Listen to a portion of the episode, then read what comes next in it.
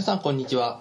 漢方あれこれの第22回はオートにつきまして秋葉伝統医学クリニックの秋葉哲夫先生と私山本がお伝えいたします。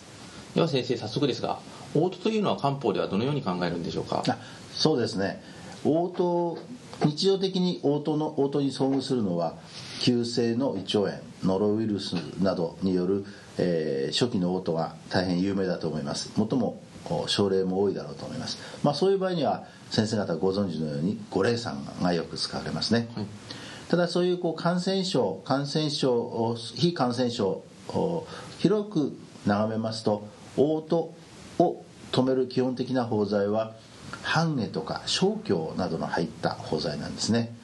半下とか小経ですか、はい、具体的にはそれらが入った包材というのはどのようなものになりますか？一番簡単なものがつわりなどに使う、はい、小半下か伏量糖ですね。でこれはあの成り立ちが最初に申し上げた半下と小経が入りましてそれに伏量が加わったもの、まあ、妊娠時の妊娠の初期に見られる非常にこう頑固な応答に、はい、昔から用いられていますので、今ではむしろ妊娠時の応答というよりは応答一般に広く用いられます。非常にあの即効性がありますねなるほど。小半外科伏量糖というお薬ですね。その他に応答に使われる薬というのは、えどのようなものがございますでしょう？かそうですね。似たような内容なんですが、えー、ニチン糖というお薬があります。ニチン糖ニチン糖は、えー、チンピみかんの皮ですね、はい、から半下今出てきましたね、はい、それから伏量これも出てきましたね、はい。えー、チンピ半下伏量を元にしてそこに小腸と肝臓の入ったお薬なんですねでこれも水の中胃の中の、まあ、水を、まあ、さばく処理するという目的で、えー、応答対策によく使われます。なるほど。その中身ですと中に小半外科伏量とか入っているんですね。そうですね。その通りです。こういうふうに小半外科伏量糖のような簡単な内容が入っている処方にはほとんどそういう鎮痛作用があると考えていいわけですね、うん、なるほどではその小半外科伏量糖と,、えーと、日鎮糖この使い分けはどのようにしたらよろしいでしょうか？はい。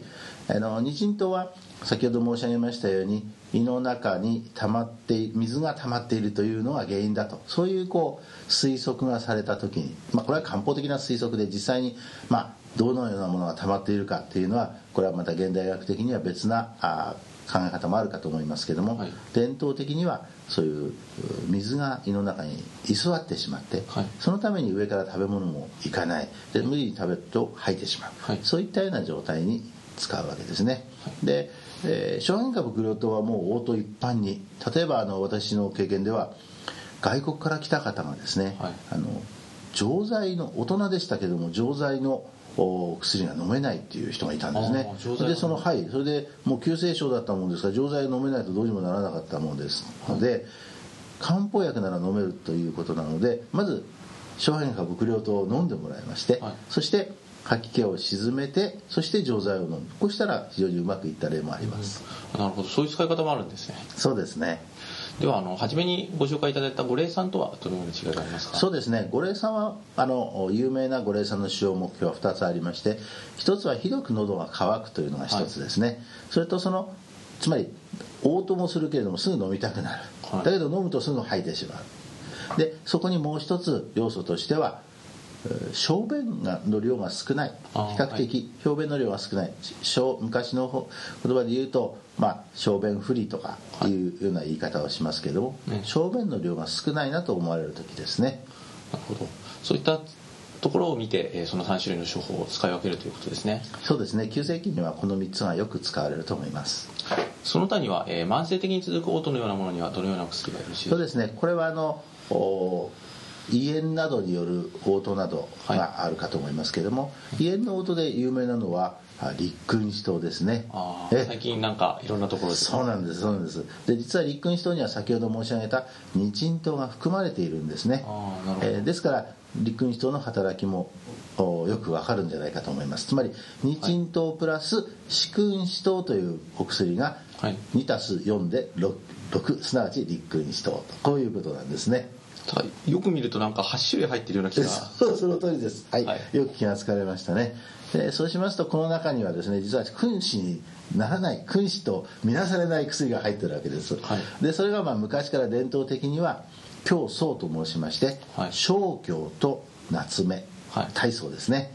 この2つは全体の味を整えるために最初に使われたらしいということもあって実は一人前の治療薬とは見なされてなかったようですね。だからそれが君子の中に入ってないんです。なるほど。確かに生姜といったら、まあ、夏目は日本ではあまり、ね、馴染みはないですがそこら辺にそうなんです。台所にあるもの、はい。台所にあるものですからあまりこう尊いものとは考えられなかったんでしょうね。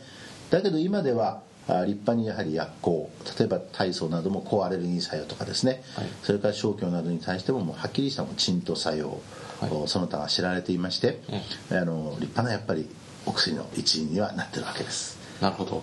勉強になりました。えっ、とそろそろお時間になりましたので本日の漢方第20、えー漢失礼しました。漢方あれこれの第22回はこれで終わらせていただきます。次回は漢方あれこれ第23回肝機能障害につきましてまた再度秋葉先生に教えていただきたいと思います。では今日はありがとうございました。こちらこそありがとうございました。